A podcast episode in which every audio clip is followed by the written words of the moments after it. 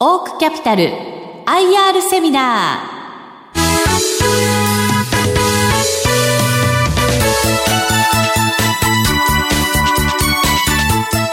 ー。この番組は証券コード3113東証2部上場オークキャピタル株式会社の IR 活動の一環としてお送りします。お話はオークキャピタル株式会社取締役管理本部長秋田努さんです。この番組は7月29日に名古屋で開催した IR セミナーを収録したものです。オークキャピタル IR プレゼン証券コード3113東証2部上場。オークキャピタル株式会社取締役管理本部長秋田努さんです。大きな拍手をお願いいたします。皆様こんにちは。オークキャピタルの秋田でございます。まずオークキャピタルって一体何をやってる会社なのかというところからご説明いたします。当社は投資会社なので非常に何をやっているのか分かりにくいということをよくあの会社説明会等で質問されますので今日はこの辺丁寧にですね説明していきたいというふうに思っています。まあ一言で申し上げますと投資先の企業企業価値を高めるために存在している会社です。皆さん企業価値って何でしょうね。イメージつきますか？まあいろんな表現の仕方それからさまざまな書籍が出ておりますけれども本日は将来生み出されるお金という観点と上場企業の価値である時価総額というキーワードで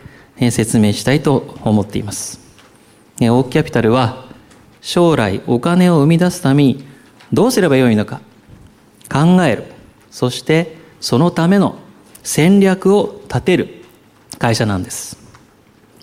今手元にある資金をどのように使うのが一番有効なのか。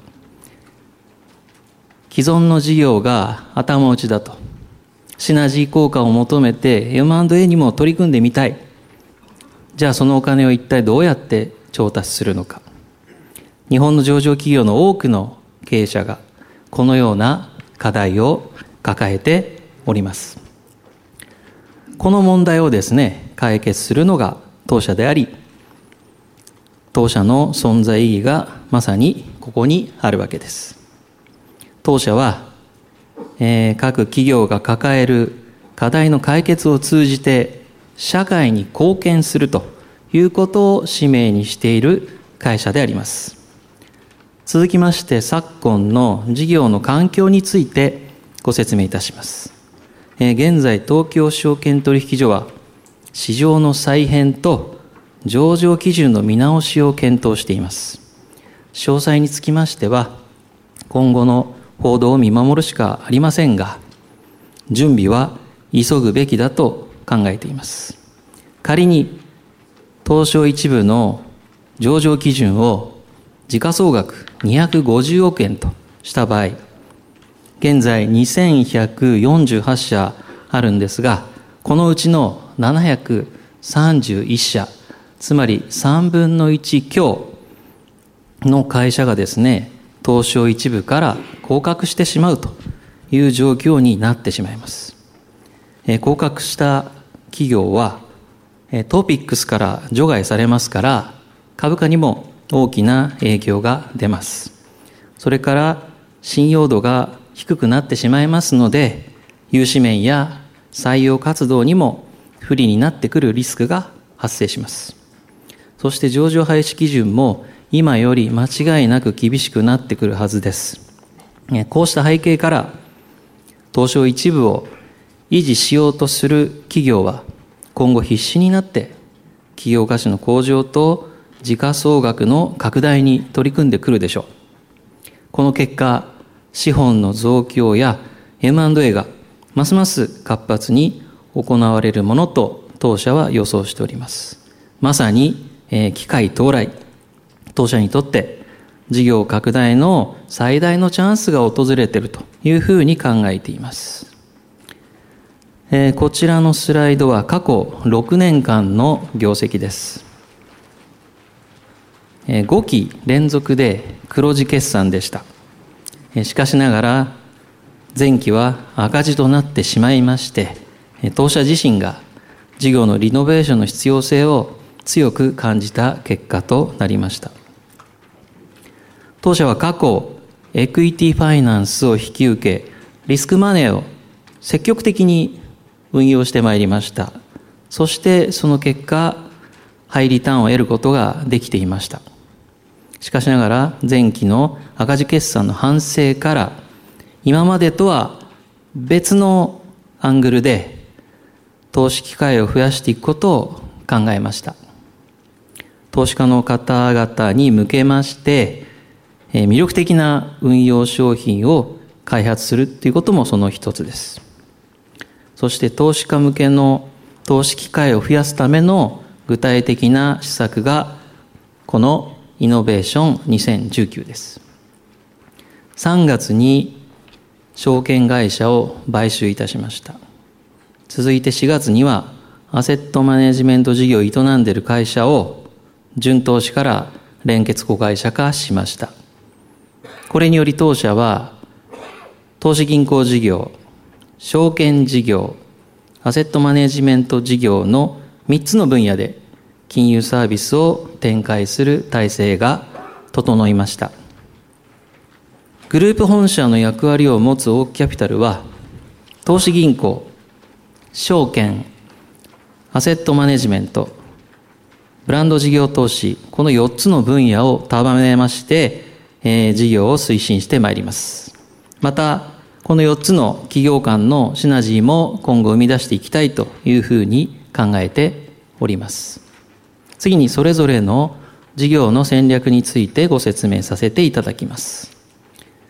えまず、投資銀行ですが、真ん中のエクイティファイナンス投資。このメインビジネスに左側の M&A 投資、右側の IPO 投資を加えます。そして企業価値の向上と時価総額の増大を目指す上場企業をサポートしてまいります。えー上場企業の M&A は事業規模の拡大とシナジー効果を生み出すための手段です。どの分野の会社をどのくらいの価値で取得すればいいのか、実効性のあるアドバイスを行っております。現在 M&A は活発に行われておりますが、リスクも伴います。買収して2年、3年経った後、えー当初描いていた事業計画が想定通りにいかない場合、これはもちろん会計士との調整がいりますけれども、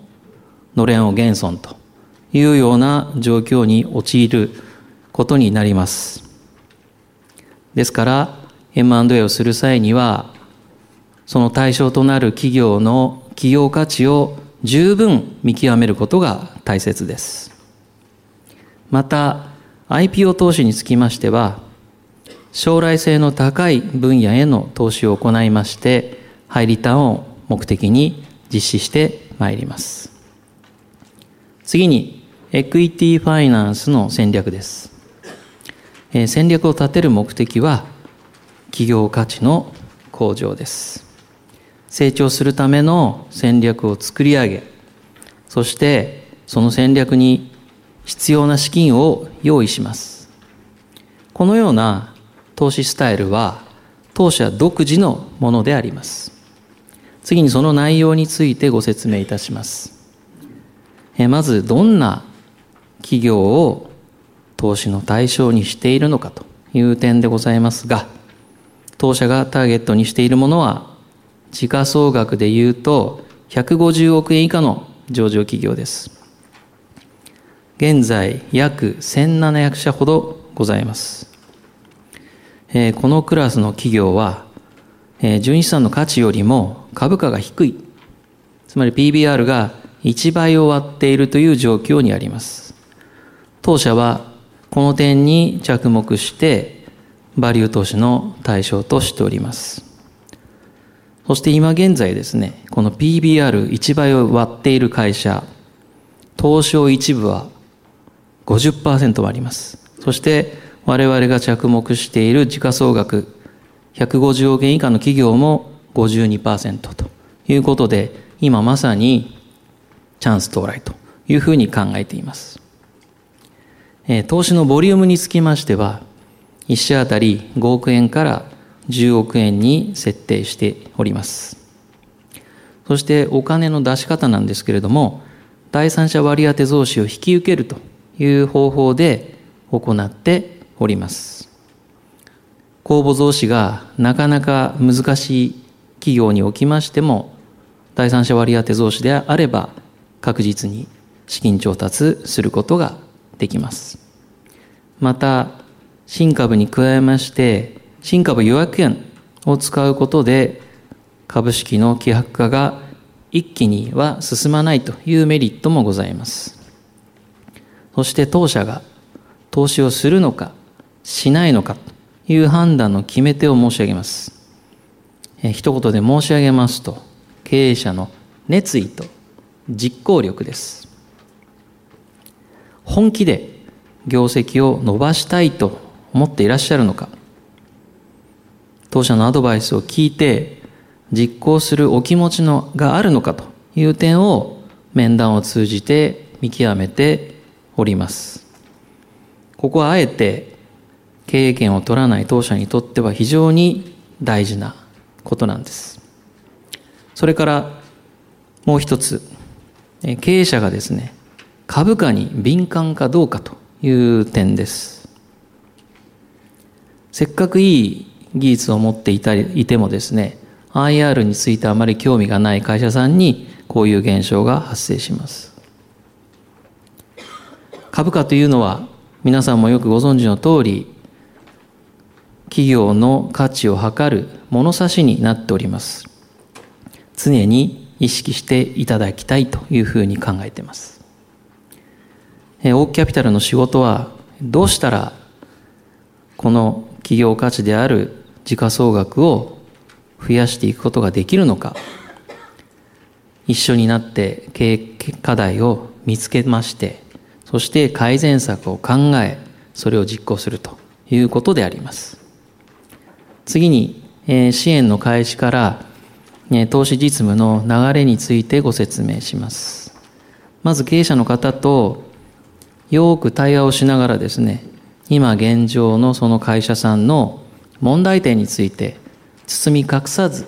明らかにしてまいります。既存の事業をどうやって伸ばせばいいの ?M&A といっても本当にシナジーの生まれるのはどの分野なのかとりあえずやってみようということではおそらくうまくいきません。そして資本戦略はどのようにしたらいいのか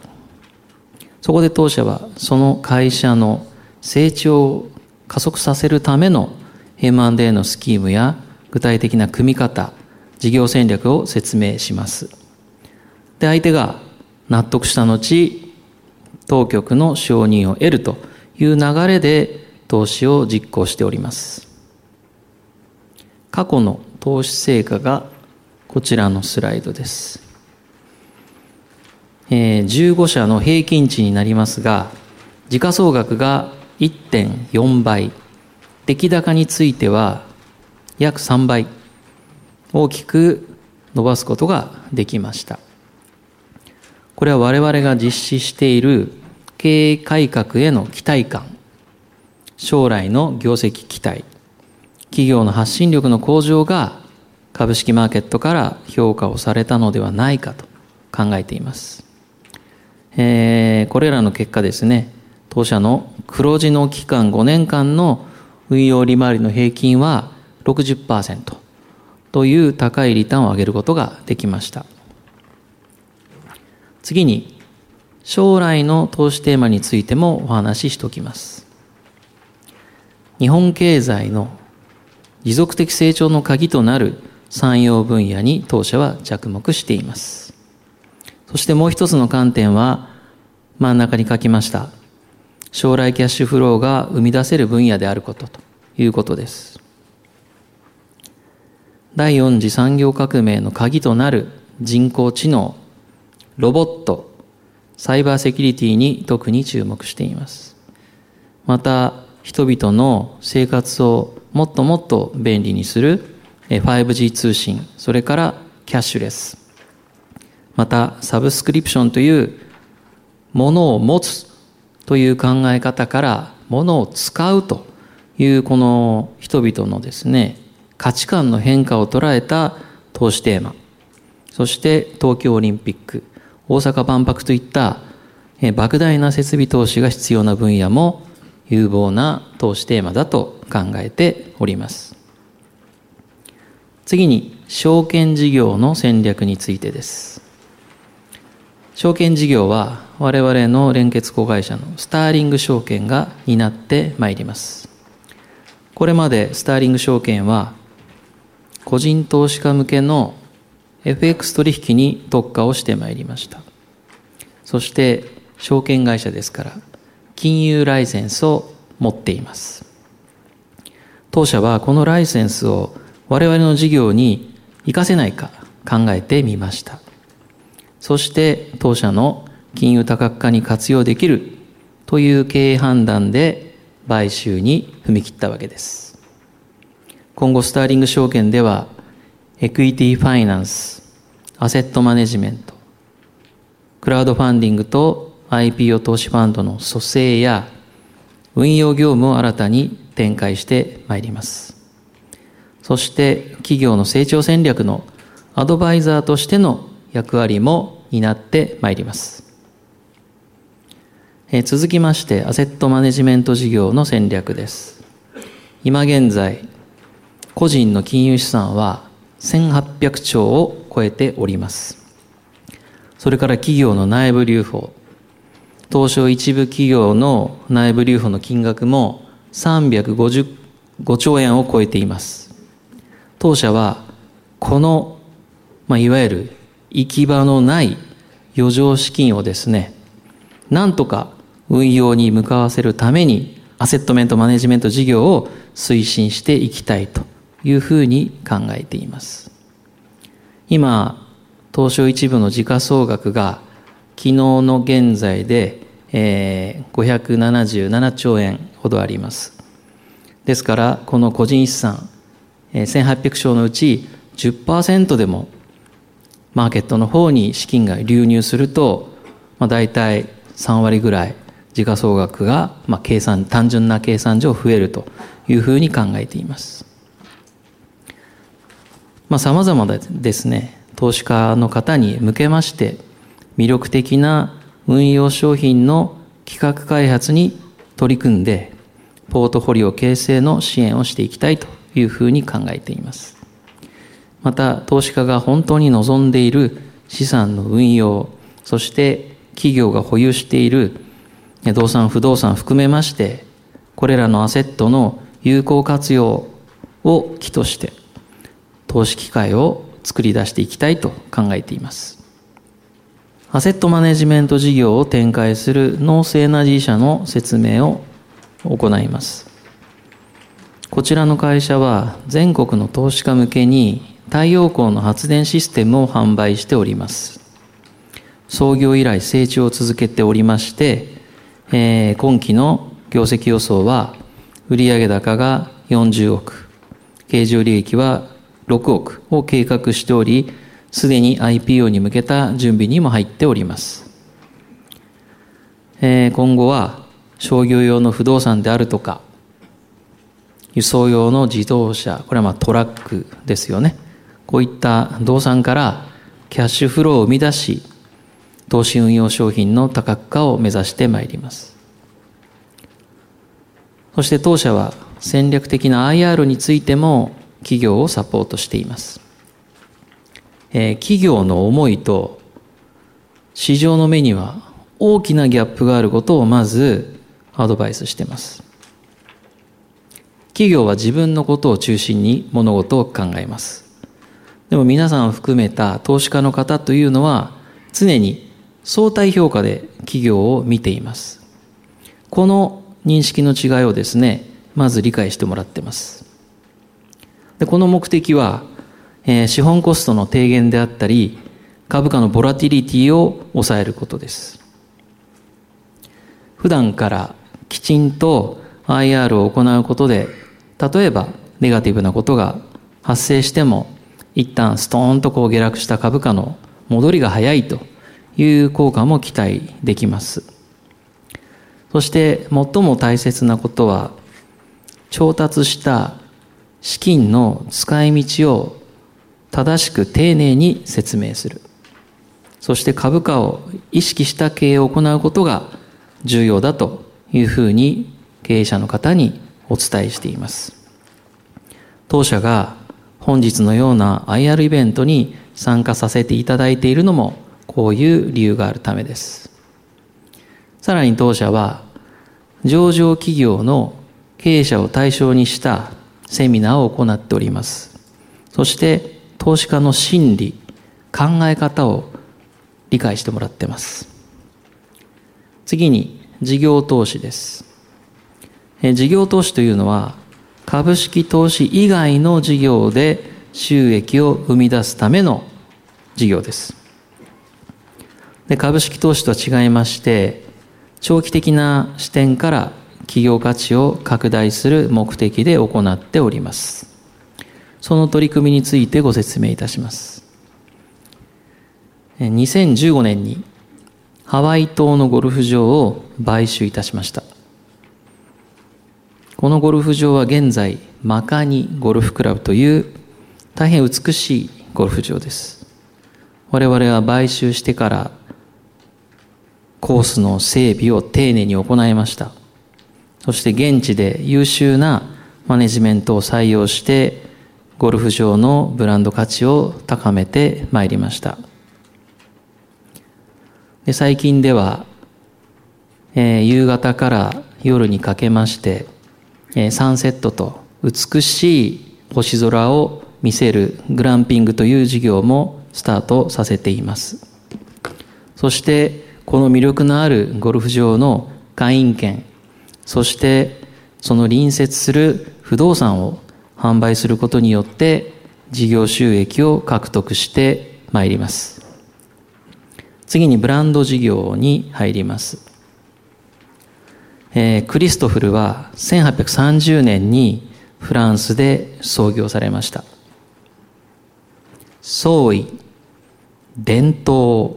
品質、この3つの理念を掲げまして、常に最高の製品を生み出してまいりました。世界で最も有名なカトラリーブランドの一つです。また先日、小泉進次郎議員とご結婚された滝川クリステルさんは、このクリストフルの親善大使を務めております。クリストフルの PR にご協力をいただいております。この本物のカトラリーが生み出す豊かな暮らしを我々はこの日本で提案してまいりました。また最近ではこの左側の商品なんですけれども大胆なコンセプトの商品開発にも取り組んでいます。ムードという名前なんですけれどもこれ単品で全世界で30億円売り上げた大ヒット商品となりました。その他、軽井沢 FM 放送にも出資しております。この目的は、富裕層へのネットワークの構築が今後の我々の投資活動に大きく役立つというふうに考えたからです。また右側の山田平安堂は1919年に創業されました。皇室御用達という伝統を重んじながらも、新しい世代にもアピールする商品を開発しております。えー、銀座6など最新の商業施設にも出店しておりまして、絶えず新しいことに挑戦している企業です。なお、ブランド投資は長期的な視点で、当社の企業価値を高めるための投資であります。次に株主還元についてです。当社は株主価値の最大化を経営の最重要課題としています配当成功30%以上を目標にまた継続的に実施していきたいと考えています長期に保有する株主様にはその保有される株式の数それから保有期間に応じまして優遇する内容を取り入れております当社は今後も株主還元の充実に取り組んでまいります。え、最後になりますが、当社の株価の説明をさせていただきます。現在ご覧の通りの株価水準。昨日の終値が129円でした。皆様のご期待に添えるように努力を続け、えー、幅広い金融サービスの提供を通じた事業拡大を行い、企業価値と株主価値をさらに高めてまいりますので、どうぞよろしくお願いいたします。本日はご清聴誠にありがとうございました。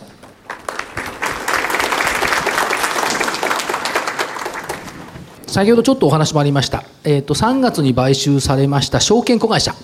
えー、これの業績に対する影響と2つ目は今後の活用方法はいかにお考えでしょうか、はい、ここですね。えー、まずこれ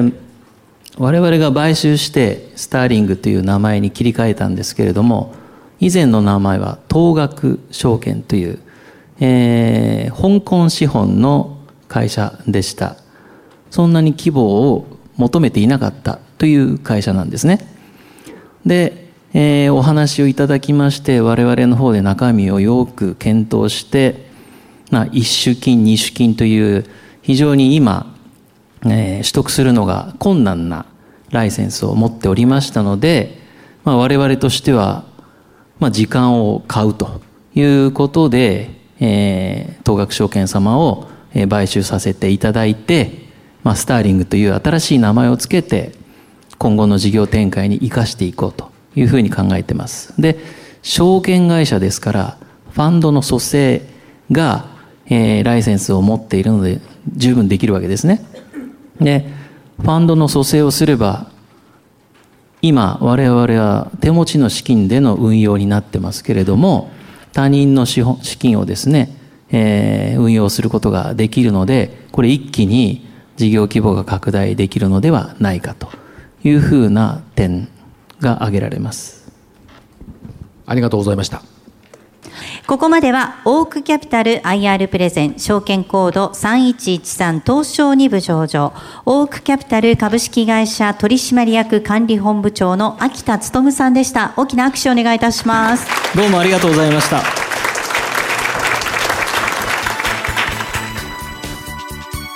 オークキャピタル IR セミナー。この番組は、証券コード3113東証2部上場、オークキャピタル株式会社の IR 活動の一環としてお送りしました。